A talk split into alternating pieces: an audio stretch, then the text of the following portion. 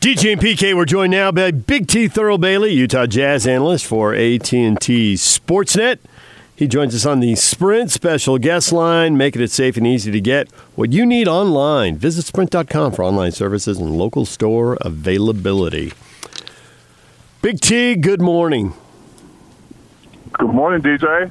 What are you Hey, what's going on? What are you doing with yourself with all this free time? Well, um, you know, it, the, I think instead of talking about how it's kind of offset everything, the good things that that it's done is it's uh, you know all my kids are home, and you know I get to see my family every day. Although that may not be all good for my wife, uh, it, it's kind of nice. It's really nice to kind of have everybody there and be creative and think of things to do that are, you know, keeping us safe. But other than that, just uh, you know, watching old playback games and watching horse tournament, uh, you know, things like that. Watching a lot of TV, a lot of streaming going on. Okay, so I need you to settle something for me, Thurl. Speaking of watching old games, you know, you find yourself flicking around, and I think it was two days ago, I'm flicking around, and I came across a Marquette Robert Morris game, and your kid hits a three in front of the his own bench, and then he had a block on a help at the rim. But something happened, and I didn't watch the whole game, and so I don't know who won. I don't know when it was played, if it was this year or last year, but who won that game? Can you fill me in? You said Robert Morris. I think it was Robert Morris. Yeah, they were playing Marquette. And Yeah, I- was, and yeah. Howard Howard had a real crummy game. I think. I I don't know why they were showing it, but I think he was like 0 for 11 or something at one point.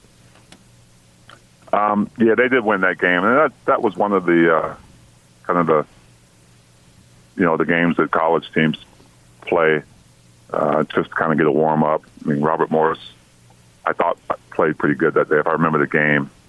Um, but yeah, my son Brendan did have a pretty good game that game.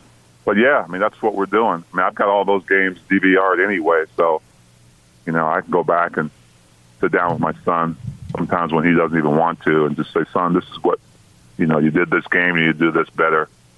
So it might not be so good for him, but uh, it does allow me the opportunity to to have a captive audience with him and my younger son, and talk to them about about hoops.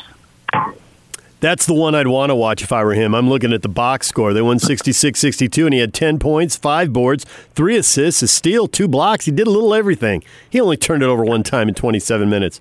Brendan, that's the game you want to watch if you got to put up with Thurl. Yeah, he wants to watch. You know, there's a Maryland game he had uh, against Maryland last year when they were ranked, uh, I think top ten, top fifteen. He had 27, and Markus Howard didn't play as well. They lost that game, but you know he he he had a really good game. And it's interesting how you know you only want to watch the games where you played well. Oh, yeah. Yeah, I don't, I don't, I don't want to watch I myself was go. like that too. Who, who wants to watch themselves go over 10 and lose by 20? Nobody wants to see that. hey, look, I missed again. All right, so we got Uh. we got multiple issues to hit with you for you to weigh in on here, and uh, I, I know you can pull out some colorful stories. I just don't know if you'll choose to. Maybe you will, and withhold some names. Uh, obviously, you know Rudy this this weekend. Rudy did the. Uh, interview on social media and everybody's been talking about, you know, okay, what's the relationship like with he and Donovan? So any light you can shed on what you think they're it's like now and you know they're not playing now so but uh, what it'll be like when they finally get back together and whereas a lot of people live in the moment you will probably recall teammates who did or didn't get along or just kind of sort of got along and how much success you didn't did or didn't have with those teams. That kind of informs your opinion on where this is and where it might be going and how much it will affect winning and losing, which is what fans really care about.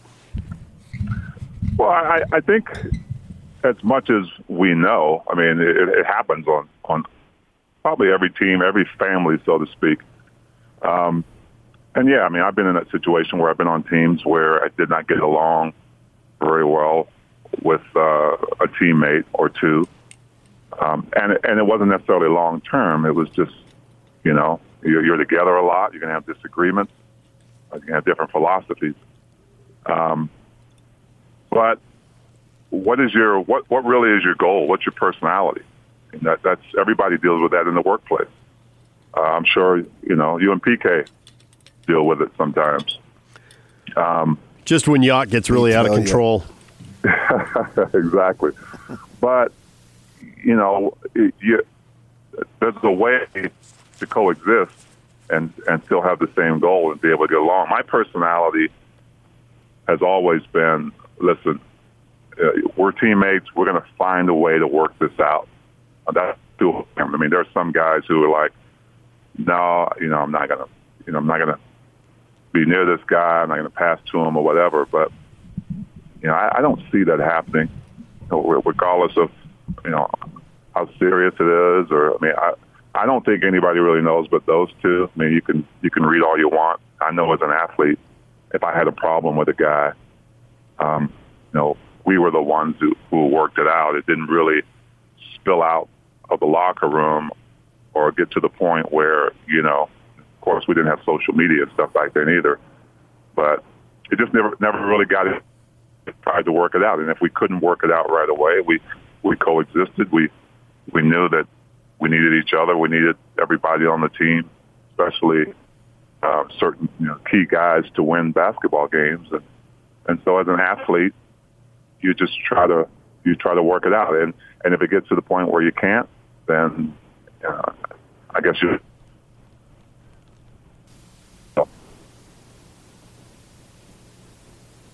You broke up there at the end, Thurl. Repeat the end. At the end, if you can't, what? And then it all broke up. Oh, I'm sorry. You, you got me now? Yeah. I said, you know, it, you you try to coexist, you know, knowing that especially if you're you're you know players on the team that are key players that are having some kind of a you know disagreement, but if it gets to a point where you you can't work it out, then obviously things will will take care of themselves, and and and, and people will you know they'll know more about that relationship. But you know, I don't know if I see that with these guys. I mean, I think you know I, my issues on whatever team I was on and, and had issues with a guy, I was the guy to to step up and said, well, you know, what can we do? How can we work this out? How can we coexist? We want the same thing. And so, um, you know, I'm I'm hoping that those are the the long term personalities of, of both those guys. If there is something really seriously there that's affecting their relationship. Uh, when you talk about uh, a relationship that you may have had as a player, was that more uh, a personality thing, or w- was it related to to basketball? Because to me, if it's not related to basketball, well, then get over it. That's right. I, I totally agree. And, and my issue was always a personality thing. Um, you know, if I had a disagreement with a guy it was more about, you know, his approach to his teammates. Um, you know, I was, I really considered myself uh, kind of a bridge. You know, if there were uh, if there were issues going on and uh, between a couple of guys, I was always that guy that tried to kind of step in and bridge that gap. If I had a problem with a player, a player had a problem with me, um, I normally was the one to step up or make the phone call to that that player, um, you know, when we got home or whatever, and to say, well, what can we do? You know, what what's how can we mend this so we can we can get past it? Um, and, and you need those kind of personalities. You can't have, you know, those personality types that are, that are just butt heads. That it just doesn't work in, in the scheme of things. Not just for those two players, but for for the whole team and the coach. Big T, Thurl Bailey, join us here on 97.5 and 1280 The Zone. Uh, in addition to this, I think there's a bigger picture that I think is even more important, and that is there are so many teams that are going to have money in the summer of 2021, and there are so many key players that either have uh, are going to be in free agency because they end their contract, or they have player options so they can end their contract and make them free agents. And so, how are clubs, and maybe to a lesser degree players too, supposed to decide on well, who do we want on our team, or who do I want my teammates to be when they're getting so little input? Input if a big chunk of games get missed, you know. And here yeah. it's easy to say because well, Rudy would be up for a supermax. Can the Jazz? Win with four three point shooters and Rudy in the middle? Or do they have to go the way a lot of teams are going and have five three point shooters on the floor to really get where they want to go? So that's a huge decision for them. But Giannis Antetokounmpo is going to be a free agent in Milwaukee. Uh, the Clippers have their guys set up on their two big stars set up on shorter term deals. Obviously, LeBron is getting older. How long can he keep doing this? And Anthony Davis has got to decide. Well, if it's not LeBron, are they bringing somebody else in, or do I need to go somewhere else? So everyone's got these huge decisions, and maybe they'll play a lot of basketball between now and then. It'll get easier to make, but maybe they won't. Everybody will be flying blind. Well, you hope they. I mean, that's the hope. The hope is that there's some scenario that works out that that brings some kind of. I don't think it'll ever be normal.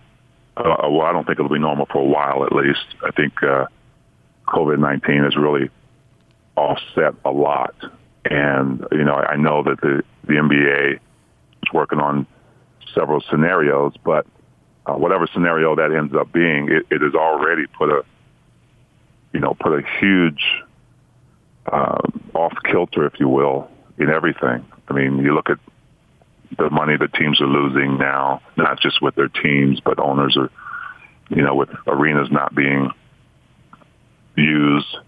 Um, so financially, that's going to be a big issue anyway. Um, so I think at some point, you know, free agency is free agency, uh, and, and there is going to be money available. It's just a matter of um, you know, you talk about LeBron. I mean, you, you've already players have already missed an opportunity potentially this year to have some kind of a, you know, a normal end to a season where you you crown a champion, and that's another year gone, right? So, um, you know, I mean, free agency is what it is, and, and, and you know that whatever scenario it ends up being, players are going to have the opportunity to to move again or you know stay with their own teams. Who knows what the, that supermax will be? Uh, it may have a different different look, but um, you know the the reality is there is going to be free agency, and, and it's going to be interesting to see the different scenarios or the different uh, directions that these players end up choosing based on you know where we are uh, NBA wise and, and financially. When you were a player, either in college or high school for that matter, growing up, and then obviously in the NBA, when the season ended, how long did you take off before you got back into heavy training, whether that be physical, whether that be pickup games? And the reason why I'm asking that is because we're now over a month where these guys have not been allowed or been able to have some form of heavy training, whether that be on their body or on their games. Well, I always took um, about three weeks off, um, and I and I don't even think it was off. Right? I mean, you talked about heavy training. I think every player who's gone through a, a rigorous season, um, when the season's over, you know, you, you don't start training like you did prior to that season. You know, it's not heavy training. You kind of give your body chance to recover a little bit. You spend time with your family, go on vacation, but you always do. You're always doing something, whether it's uh, you know getting on the treadmill in the morning, or doing push-ups, or stretching, or uh, maybe shooting hoops with your kids. Always something that that keeps you active. Um, but this is different, right, PK? I mean, this is different. I mean, players don't yeah. necessarily have the opportunity unless you know you're kind of the Mike Conleys and, and you've got your own gym um, and you've got a way to to get those workouts in. But even even that is is is it limits you as far as being competitive because nowadays you see a lot of these guys at some point in the season they you know they find a way to to to find where the runs are you know where the five on fives are and, and kind of insert themselves into that playing playing up and down basketball so there's not a lot of that going on but I mean these guys listen, they, they, they can find a way to work out. They can find things to do. Um, of course, it's all about you know, nutrition as well now. um, and just doing things. You know, they could do yoga in their in their in the privacy of their own homes and things like that. So there are things to do, but I don't think that if that scenario ends up being for the NBA, okay, we're ready to play. None of these guys are going to be in basketball shape, right? So they're going to have to take some time, whatever time that is, to to figure out how to get guys back to playing shape, or there's going to be be a lot of injuries. So you played college basketball. Your son and daughter have both gotten college scholarships to play basketball and volleyball.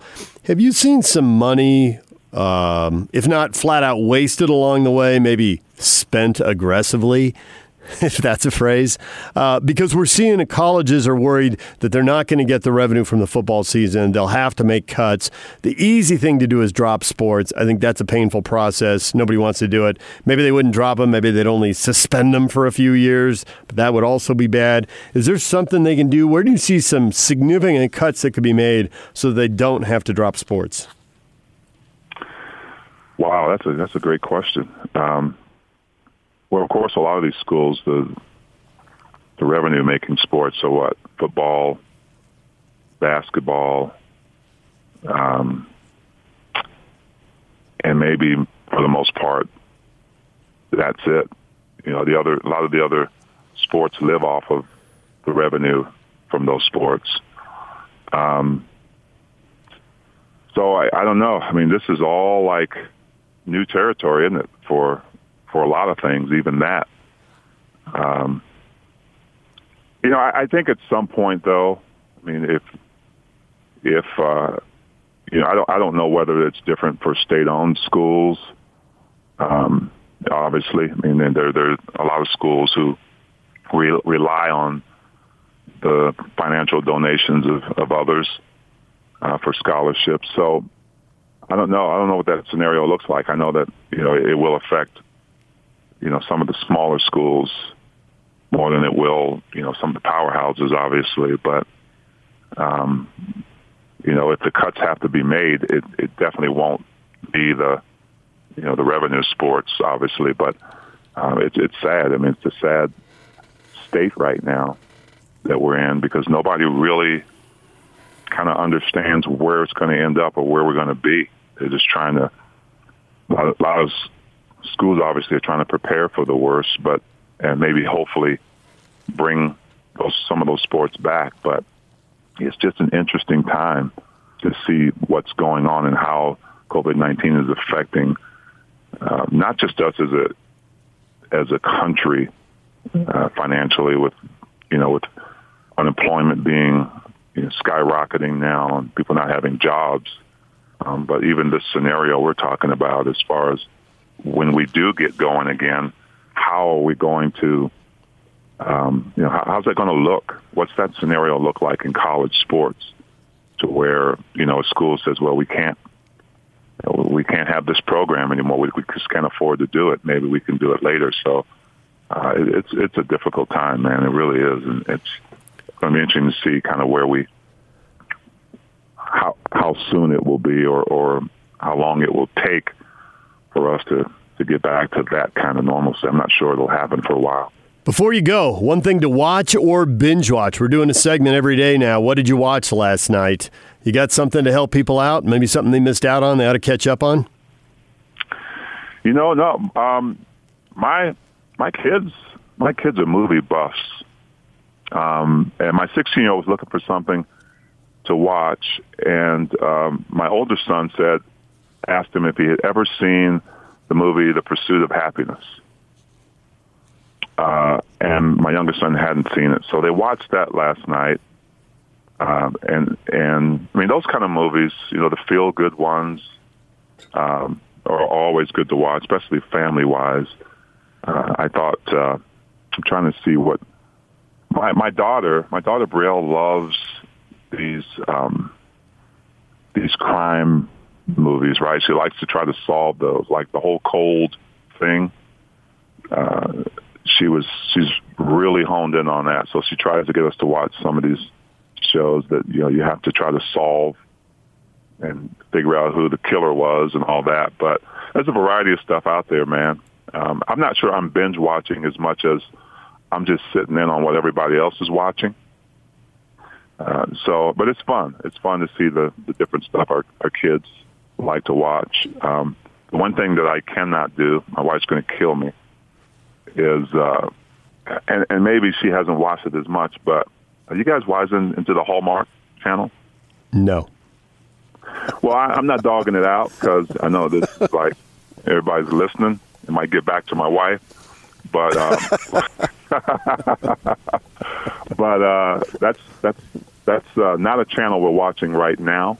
Although it is supposedly a feel good. Um, Christmas season, Thurl.